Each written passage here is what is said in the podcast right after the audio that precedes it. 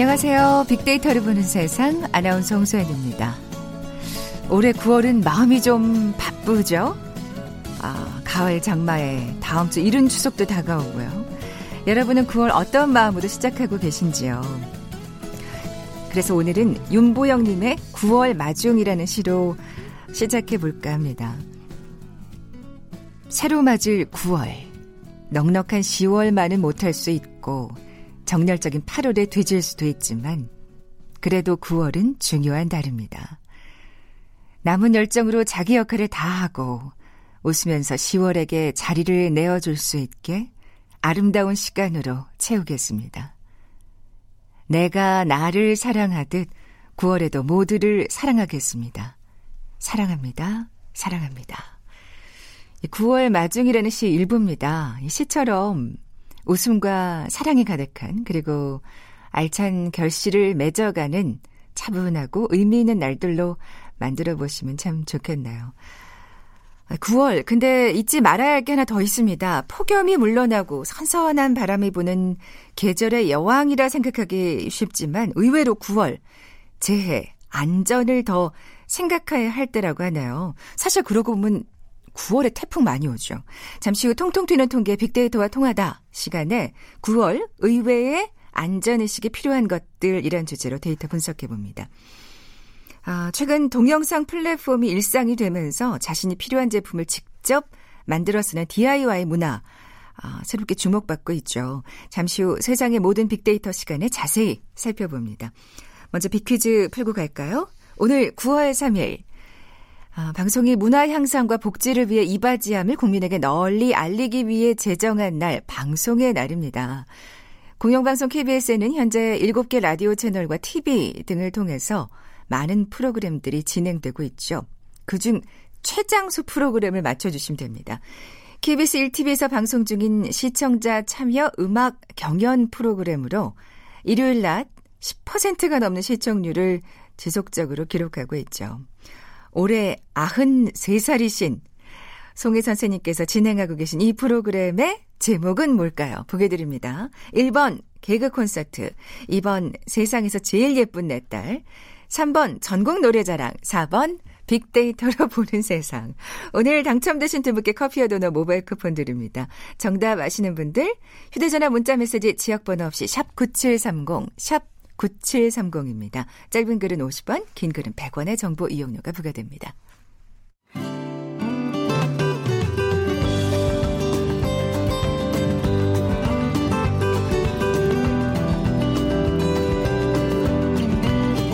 연관 검색어 속에 진실이 있다. KBS 일라디오 빅데이터로 보는 세상. 세상의 모든 빅데이터. 궁금했던 모든 화제와 이슈를 빅데이터로 분석해보는 시간이죠. 세상의 모든 빅데이터. 빅커뮤니케이션 전민기 팀장 나와 계세요. 안녕하세요. 네, 반갑습니다. 전민기입니다. 어, 이 DIY, 사실 뭐, 이 DIY라는 단어가, 용어가 네. 쓰기 시작한 지 굉장히 오래됐어요. 오래됐죠. 근데 이제 사실 이 동영상 플랫폼이 또 활성화되면서 다시 새롭게 주목받고 있는 것 같아요. 그렇죠. do it yourself잖아요. 네. 내가 이제 어, 쓸만한 것들을 스스로 만드는 그런 작업들 DIY라고 했는데 예전에는 한동안은 또 서점가의 DIY 열풍이 불었었고요. 어, 책으로. 예. 그 다음에 블로그를 통해서 이제 그 단계가 넘어갔고 이제는 동영상으로. 음. 동영상이 가장 쉬운 거예요. 왜냐면 보면서 그대로 그래요. 따라하면 되니까. 사실 뭐 저는 이게 DIY 하면 딱 떠오르는 게 뭐 간단한 가구들이거든요. 음. 근데 이렇게 뭔가 이렇게 와가지고 조립하려 그러면 진짜 설명서를 아무리 봐도 모르겠는 경우가 이게 지금 이게 어떻게 되는 거지 막 헤매는 경우 있잖아요. 저도 그거 네. 만들면서 그 아내랑 싸운 적이 많아요. 화가 굉장히 많이 올라와요. 그 조립만 하는 그 가구 사다가 해도 그렇게 어렵거든요. 그렇죠. 그러니까 이거를 아무리 잘 설명해 놓더라도 지면으로 보는 건 좀 한계가 있거든요. 맞아요. 예. 근데 이제는 눈앞에서 직접 설명하듯이 생생한 영상을 통해서 보여주니까 정말 많은 사람들이 뛰어들고 음. 있고. 그러니까 DIY에 도전하기가 쉬워지는 거죠. 그렇죠. 예. 그러니까 예전에 인기 있었던 뭐 간단한 목공, 인테리어 작업을 넘어서 더 전문적인 정보를 제공하는 크리에이터들도 음. 많아졌고 그런 DIY 어, 채널 자체가 굉장히 활성화되고 있습니다. 그렇군요. 좀 만나볼까요, 그러면? 네. 예. 그 10년 가까이 인테리어 사업을 한 그 크리에이터가 있어요. 유튜브 채널을 열었는데 뭐 이유는 단순합니다. 인테리어 일 하면서 지인들한테 늘 비슷한 질문을 받았다는 거예요. 그래서 지겨웠겠다. 귀찮아서 매번 답을 할 바에야 영상을 찍어서 보여주자. 어. 어, 내가 그걸 한번 만들어 보려고 하는데 어떻게 해야 되니? 이게 계속 네, 쌓이니까 네. 귀찮아진 거예요. 그래서 채널 개설 초기에는 인테리어에서 사용되는 치수 이해하는 법, 이런 일반인도 쉽게 배울 수 있는 컨텐츠 만드는 데 집중했고요. 아. 장비도 최소한으로 활용했고. 근데 이제 구독자가 늘다 보니까 고객들 요청이 막 들어오면서 아. 이제는 전문 전문 장비를 활용한 그런 것들까지 아, 만들어 업그레이드가 되는 거군요. 내고 있다고 그러니까 합니다. DIY 수준도 맞아요, 어, 맞아요. 어, 좀 주로 어떤 것들을 만들고 있는지 좀 얘기 좀 해주세요. 현재 이 채널 같은 궁금하네요. 경우는 15만 명 정도가 구독하는데 뭐 예를 들면 침대 프레임 만들기, 선반 만들기 이런 각종 DIY 컨텐츠 제공하고 있고요. 예를 들면 21분짜리 침대 프레임 만들기 영상을 보면은 가로 1100mm, 세로 2100mm 크기 프레임을 직접 재단하고 와. 조립하는 과정이 담겨 있습니다. 그러니까 제작만큼이나 일상에서 맞닥뜨리게 되는 수리 작업에 대한 컨텐츠도 굉장히 인기가 아, 많고요. 이거 정말 좋네요. 수리. 네, 뭐 음. 집에서 의자 다리 하나 나무로 된 게 부러졌다라든지 이런 뭐일 진짜 것들. 많잖아요. 네. 그리고 싱크대 문 높이가 맞지 않을 때 수리하는 맞아요. 영상이 어. 지금 102만 건 조회수 기록하면서 가장 많은 조회수를 기록하고 있고요. 영상을 보고서 이제 따라하는 분들을 위한 또 제작 노하우가 있어야 되기 때문에 하면서 이런 것들도 경험도 많이 쌓였다고 해요. 처음에는 주로 말로 설명했다면 최근에는 3D 그래픽도 활용을 아. 하고 있고요. 시청자들이 자주 실수하는 부분에서는 일부러 실수하는 영상을 넣어서 그걸 보여주기도 합니다. 그러니까 재미도 살려주고 시청자들 집중력도 네. 높이는 이런 영상들이 직접 만들면서 어, 부족한 부분들을 더 채워 넣다 보니까 이 컨텐츠 자체의 어떤 질이 굉장히 높아지는 음. 거예요. 또 그렇게 되면 구독자들의 또 만족도는 덩달아 올라갈 거고요. 맞아요. 서점으로 가볼까요? 네.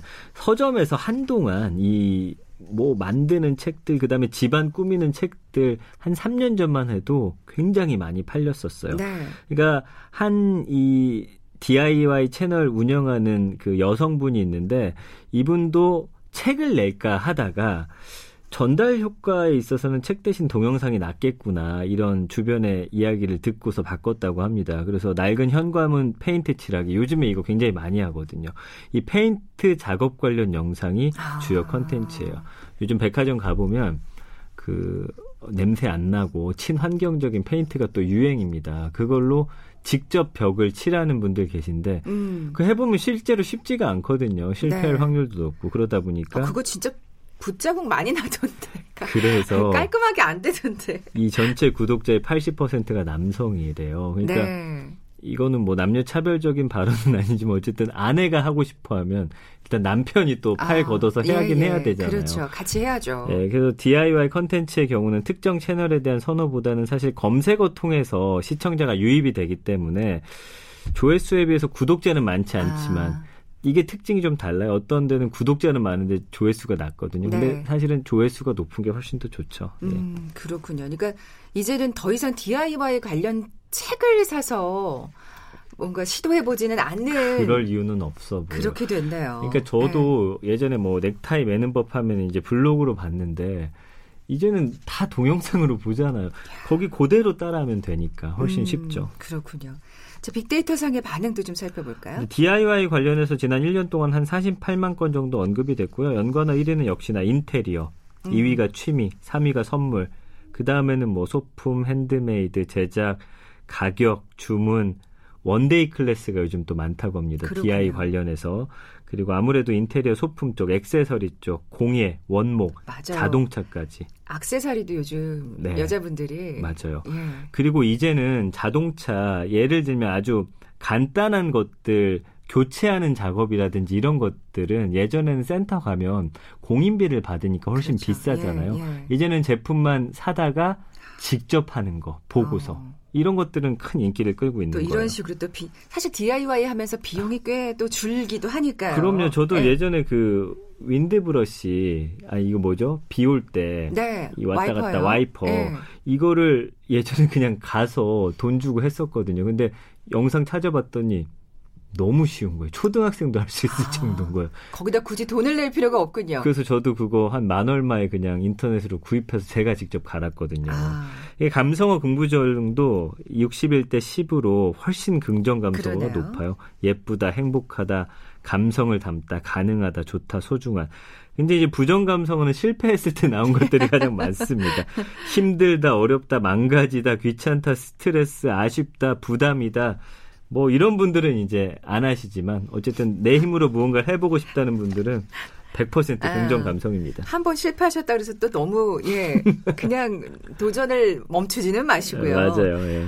뭐 아까 비용 얘기도 살짝 했지만 인기를 끄는 이유가 있을 것 같아요. 예. 뭐 여러 가지 이유가 있지만 비용 플러스 워낙 많은 물건들이 요즘에 쏟아져 나온 어떤 물건의 홍수 시대에 살고 있잖아요. 그러니까 오직 나만 갖고 있고 또 나만 가질 수 있는 것들에 대한 욕구가 지금 커지고 있거든요. 아, 그래서 명품 같은 경우는 더 비싸고 아무나 살 수 없는 물건으로 소비 시장이 더 업그레이드 돼서 올라갔다라고 한다면 일반인들은 그렇다면 나는 나만 가질 수 있는 물건을 직접 만들겠다는 욕구가 반영이 된 거죠. 음. 요즘 운동화도 하얀 거 사가지고 거기다 자수를 놓는다든지 페인트 칠을 한다든지 네. 예, 이런 것들 상당히 인기거든요. 그러니까 상상 이상의 물건들을 직접 만들어 쓰는 사람들이 그러다 보니까 많아진 거고요.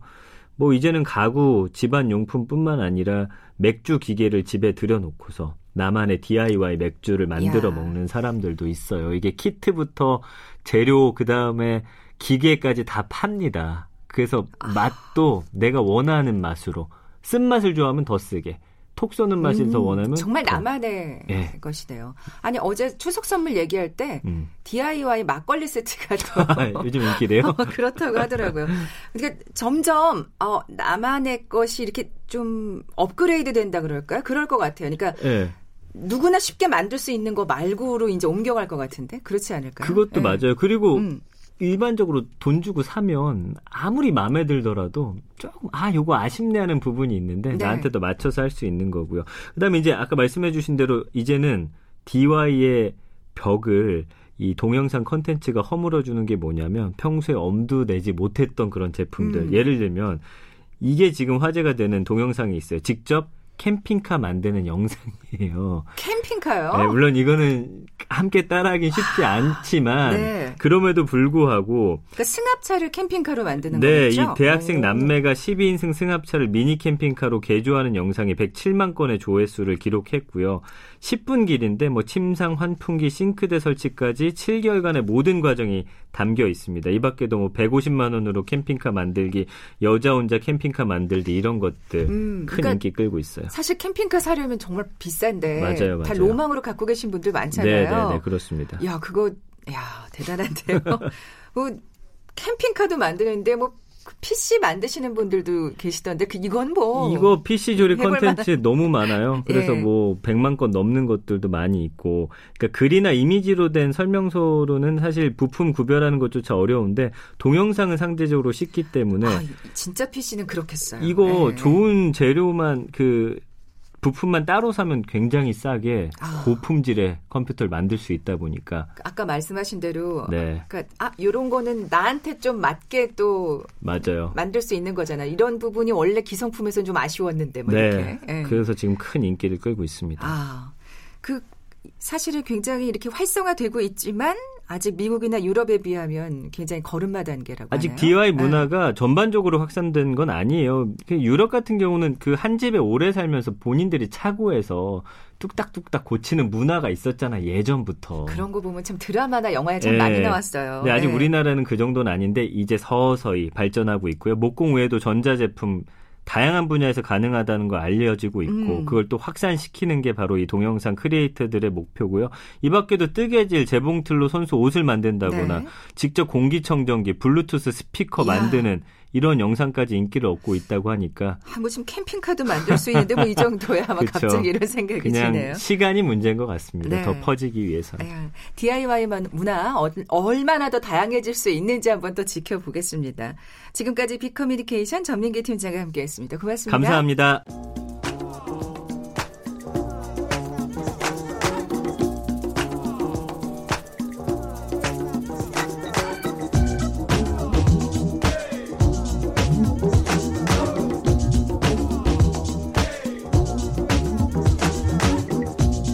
통계 빅데이터와 통하다.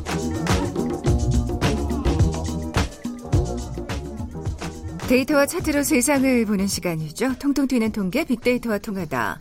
디지털 데이터 전문가 김원식 박사 나와 계세요. 안녕하세요. 네, 안녕하십니까. 먼저 빅퀴즈 내주세요. 네. 오늘 9월 3, 음, 3일은 방송이 문화 향상과 복지를 위해 이바지함을 어, 국민에게 널리 알리기 위해 제정한 날, 방송의 날이죠. 어, 많은 방송 프로그램 가운데 최장수 프로그램이 있습니다. KBS 1 TV에서 방송 중인 시청자 참여 음악 경연 프로그램으로 이 많은 스타들을 배출한 프로그램으로도 유명합니다. 빰빠빠빰빠빰빠 하면 생각나는 네. 아, 방송 이 올해 93세 송혜 선생님께서 진행하고 계신 이 프로그램의 제목은 무엇일까요? 1번 개그 콘서트, 2번 세상에서 제일 예쁜 내 딸, 아, 3번 전국 노래자랑, 4번 빅데이터로 보는 세상입니다. 네. 노래 부르고 나서 합격하면 딩동댕동 이렇게 실로폰 소리가 나는 그 프로그램이죠. 오늘 당첨되신 두 분께 커피와 도넛 모바일 쿠폰 드립니다. 정답 아시는 분들 저희 빅데이터를 보는 세상으로 지금 바로 문자 보내주십시오. 휴대전화 문자 메시지 지역번호 없이 샵 9730, 샵 9730입니다. 짧은 글은 50원, 긴 글은 100원의 정보 이용료가 부과됩니다. 자, 오늘의 키워드 9월 재해 안전을 더 생각해야 할 때입니다. 뭐 9월에 재해가 많다는 그런 의미일 텐데 사실 9월 하면은 정말 태풍이 많이 오는 것 같아요. 그래서 대개 여름에 많이 있을 법한 이 재난 재해가 아, 9월에도 이어진다라는 음. 거예요. 근데 이 재난 재해가 어, 일부에서는 또 증가하고 있다라는 것이기 때문에 아. 좀 경각심을 환기하는 차원에서 좀 어, 이야기를 에, 하겠습니다. 네. 또 요즘에 진짜 비 많이 오잖아요. 네, 남부지방에 정말 많이 왔죠. 그래서 예. 이것을 가리켜서 뭐 일주일 가량 가을 장마 현상이다. 되게 언론에서 많이 이야기를 하잖아요. 그래서 이번 주간까지 비구름이 중부와 남부를 오르내리면서 어, 장대비를 뿌릴 것이다. 이렇게 이야기를 하고 있는데요. 사실 장마라는 거는 한반도 상공에서 이제 정체된 비구름대가 형성이 되는 것을 말하잖아요. 네. 어, 그런데 약간 특징이 다른 게 대개 장마라는 거는 이제, 어, 특히 가을 같은 경우는 북쪽에서 내려온 찬 공기가 남동 쪽으로 이렇게 어, 밀려 내려오게 되면서 북태평양 고기압이 밀려 내려가면서 그 사이에서 약간 충돌이 있으니까 비가 내리는 현상을 대개 이제 가을 장마라고 하는데요. 네. 근데 올해는 좀 달라요. 어떻게 다르냐면 일본에 머물고 있는 북태평양 고기압이 아직도 한반도 상공에서 이 벗어나지 않고 있고요. 아. 또 태풍이 와서 이렇게 그 자리에 찬 공기가 들게 되면서 어, 오히려 이제 중국의 열대 저압부의 수증기가 유입되면서 이게 정체되니까 장마 비슷하게 형성이 되면서 지금 비가 많이 내리고 있는 그런 아, 상황이라서요. 그리고 특히나 북태평양 고기압이 아직 물러가지 않았기 때문에 네. 최저 기온이 24에서 25도 수준으로 아. 이렇게 있으니까 밤에는 약간 더운 듯한 그런 지역도 나타나고 있어서 이게 좀 색다른 음. 어, 장마 현상이 일어나고 있다라는 것입니다. 그렇게 그 세력을 아직까지도 키우고 있다면 좀 이게 오래 갈 수도 있다는 얘기처럼 들리네요. 그래서 네. 대체적으로 뭐 9월 초에 짧게 해야 되는데 이번 네, 주 네. 후반까지도 갈 수 있다. 이게 또 약간 늘어날 수도 있을 것 같다라는 이제 예상들이 나오고 있어서 좀 예측이 불가한 그런 음. 측면이 있다는 좀 말씀드리겠습니다. 네. 근데 이 기상청 같은 경우에는 이 가을 장마란 단어를요 공식적으로 쓰고 있지는 않아요. 네. 그래서 기상청에서는 아 이건 우리 학술적인 용어가 아니고 언론에서만 하는 것이다. 아, 그렇죠. 사실 뭐 쉽게 편하게 저희도 이제 부르는 거니까 가을에 있는 네. 장마. 예. 그렇죠. 그렇기 때문에 사실 또 이렇게 공식 용어로 쓰게 되면 기상청 입장에서는 곤란해질 수가 있어요. 음.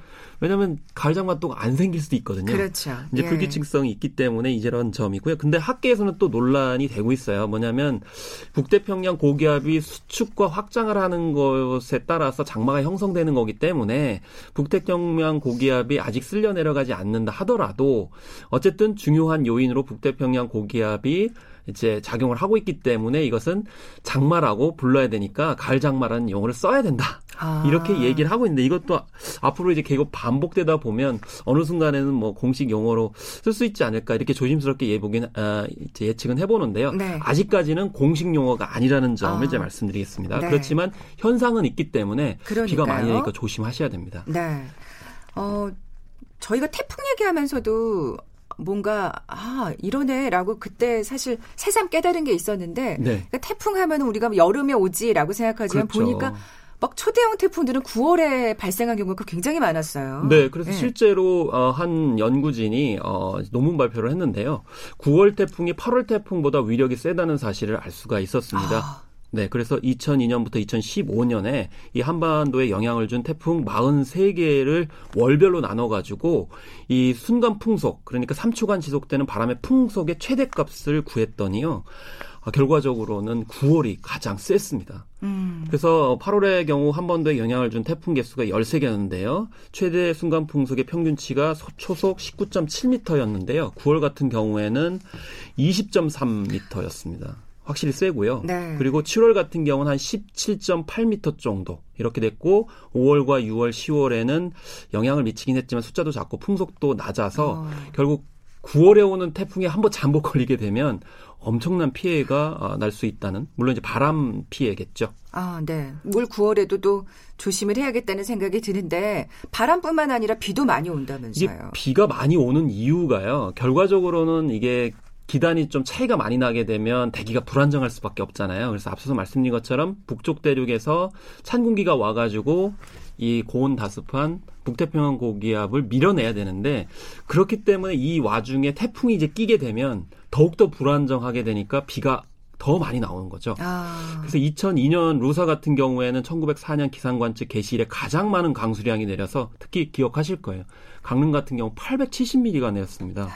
엄청난 재산 피해가 있고요. 예. 특히 가을 태풍 같은 경우 는 농민들이 너무 싫어하는 그렇죠. 그런 태풍이에요. 정말 고생 고생해서 이제 딱 수확만을 남겨두고 있는데 네. 그때 정말 죄를 뿌리는 거잖아요. 그렇죠. 태풍이. 되게 또 9월 같은 경우는 아직은 자외선이 굉장히 강할 때고 자외선이 사실은 인간에게는 좀 그런데 농작물한테는 이게 열매를 참 풍마, 풍족하게 만들 수 있는 그런 좋은 조건이거든요. 특히 음. 벼 같은 경우에. 그래서 9월 달에 한 주- 말까지만 해도 이게 태풍이 오기 전까지만 해도 풍년이다 이랬는데 한 번 순간적으로 쓸고 가게 되면 흉년이 되는 것은 순식간인 그런 상황이라서 아. 그러니까요. 특히 9월 같은 경우 는 농민들한테는 참 좌불안석인 그런 음. 어, 이제 시기죠. 근데 중요한 건 이 9월에 태풍이 갈수록 늘고 있다면서요. 그렇습니다. 그래서 그 9월까지는 사실은 어, 육지의 그런 온도와는 상관없이 해수면 아직 낮게 내려가지가 않거든요. 그렇기 때문에 대개 태풍은 바다를 타고 오기 음. 때문에 그럴 때 이제 강력하잖아요. 그리고 위의 온도는 아직 차고요. 그렇기 때문에 더욱 더 이제 불안정한데 에, 중요한 거는 전체적으로 이제 연구진에 따르면은 아, 이제 9월 달에 이렇게 에, 태풍이 발생하는 빈도가 더 많아지고 있고요. 특히 남동 해안으로 더 이제 많이 피해를 주고 있다. 그래서 강한 바람이 특히 경남과 경북, 강원도를 포함한 동해상에서 아, 강한 바람이 나오고요. 특히 우려해야 될 것이 동해입니다.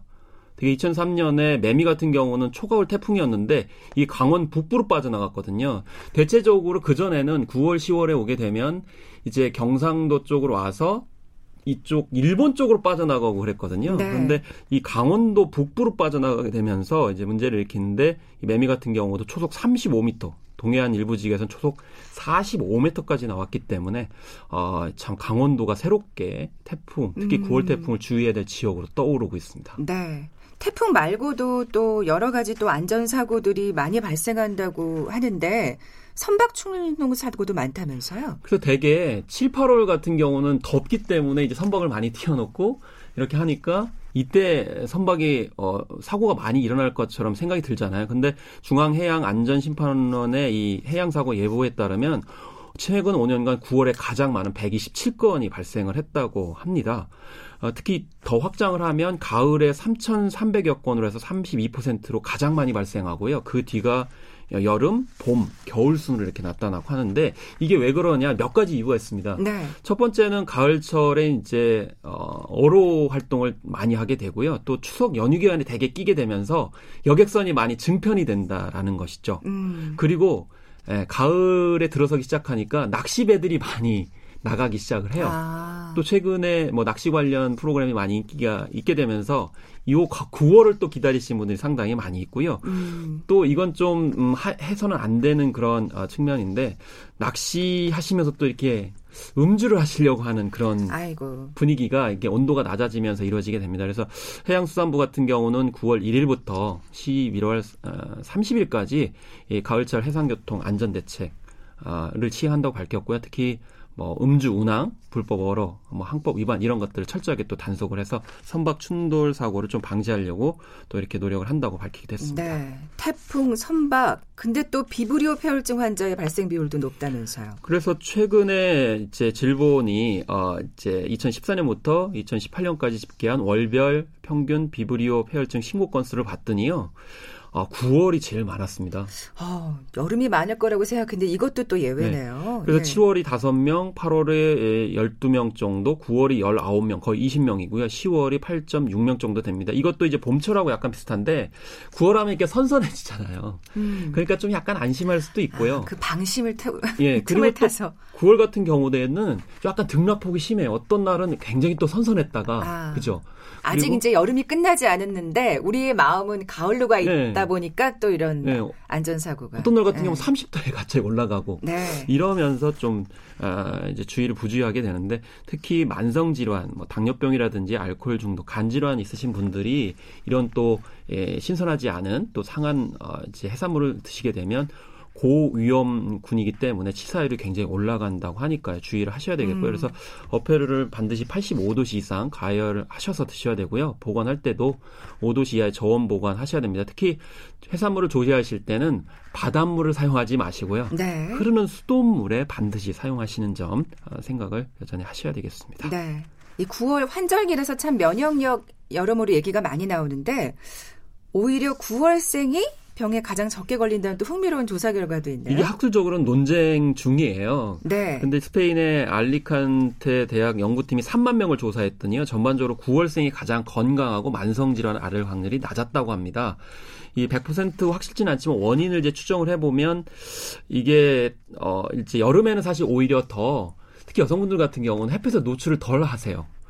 왜냐 면 햇빛이 강하기 때문에. 네. 근데 이제 가을철에 들어설수록 오히려 햇빛에 이제 쪼이기 시작을 하니까 체내 비타민 생성에 도움이 되면서 이게 이제 면역력에 좀 도움이 되는 건 아니냐 이렇게 이제 지적을 하고 있는데 그래서 자외선이나 비타민 D, 온도, 자궁과 생후 몇 달 사이에 신생아 발달에 영향을 줄 수 있는 바이러스와 알레르기 등이 영향을 미쳐가지고 이런 것 어. 아니냐라고 이제 얘기는 하는데 확실하진 않고요. 네. 근데 점성술 같은 경우는 이 별자리를 들어가지고 아이 그거 당연한 거다. 왜냐하면 이 별자리 같은 경우는 천칭 자리가 9월에 해당이 되거든요. 네. 그렇기 때문에 9월에 해당되는 어 이제 어 신생아일수록 혹은 그런 이제 별자리 가진 사람일수록 면역력이 이제 세다 이렇게 암암리에 얘기는 하는데 이건 이제 과학적으로 밝혀진 바는 없기 때문에 앞으로도 계속 이 부분에 관련돼서는 감론을박하지 않을까 아, 네. 이런 생각이 좀 드네요. 어쨌든 그냥 흥미로운 조사 결과가 있다는 거. 네. 어쨌든 어, 이렇게 여러 가지 얘기를 듣다 보니까 사실 9월 우리는 가을이라고 생각하는데 아직 여름의 끝자락이라는 거 여러모로 조심해야 할 게 많다는 생각이 듭니다. 그렇습니다. 되게 네. 3월을 들어서 가지고 출래 불사춘이라는 말을 하잖아요. 근데 9월을 들어서 요즘에는 출애 불사추다. 아, 가을로 들어서긴 했는데 이게 약간 가차, 진짜 이제 가을은 아니다 이렇게 음. 말씀을 드려야 될 것 같은데요. 그래서 진짜 가을은 올해는 9월 말께나 돼야 된다는 것이 기상청의 이제 전망입니다. 그렇군요. 아까 말씀드린 것처럼 9월 중반까지 가을 장마에 가을 태풍도 있고 또 30도가 넘을 수도 있기 때문에 특히 이제 추석이 다가오잖아요. 네. 추석에 음식 관리 잘 하셔야 되는 그런 9월이 될 것 같습니다. 네, 여러모로 건강한 좀 9월 보낼 수 있으면 좋겠습니다. 통통 튀는 통계 빅데이터와 통하다 디지털 데이터 전문가 김원식 박사와 함께했습니다. 고맙습니다. 네, 감사합니다. 자, 오늘 커피와 도넛 모바일 쿠폰 받으실 당첨자는 홈페이지를 통해서 확인해 주시기 바랍니다. 정답은 3번 전국 노래자랑이었죠.